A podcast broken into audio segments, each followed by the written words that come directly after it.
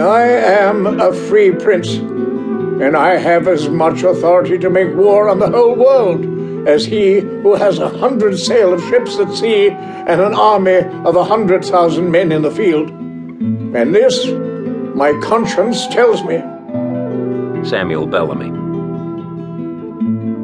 Chapter 1 Shipwreck, April 26, 1717. Whydah Galley, Captain Samuel Bellamy, 146 souls.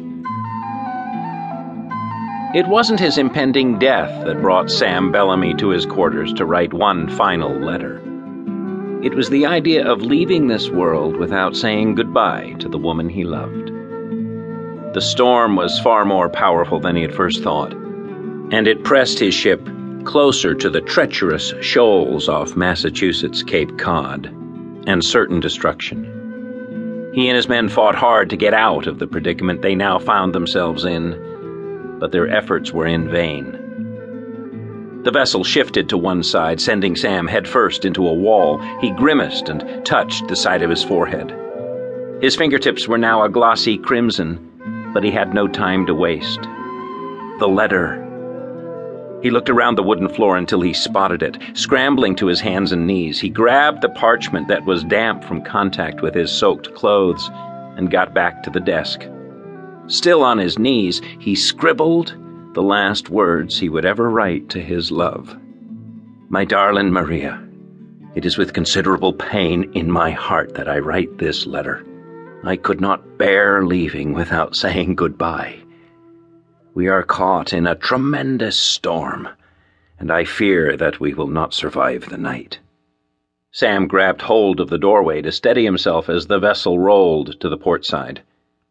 The hull creaked as what sounded like a barrel tumbled across the desk, and one of the cannons sounded like it broke free from the rope securing it to the gunnery deck and crashed into another. He continued writing. I'm so terribly sorry that I did not fulfill my promise to you. I did my best and almost made it, but it seems that it is not to be. Take heart, my love. I will find you in another life.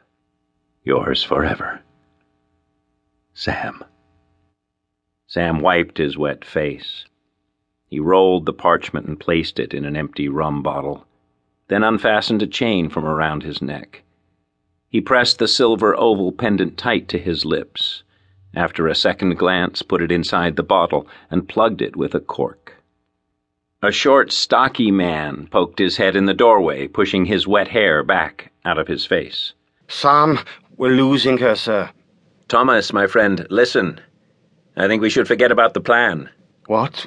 Why? Thomas asked. Sam shifted his grip on the bottle. There's no telling who will make it through this, if anyone. We'll make it, Thomas said resolutely. If you reach land, run and don't look back.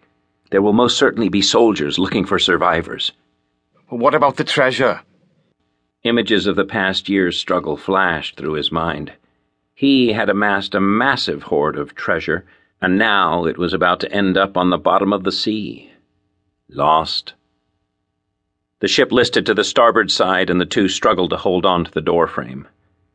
Thomas noticed the bottle in Sam's hand, with the letter inside. He studied Sam with downcast eyes. Just in case. Sam held out his hand to Thomas. Thomas knocked it away. Grabbing his friend, he yanked him into a hug. Surprised at the gesture, Sam felt the need to explain the bottle. Thomas, I'm only taking precaution. Just in case, Thomas said, slapping Sam's shoulder. It was an unspoken goodbye.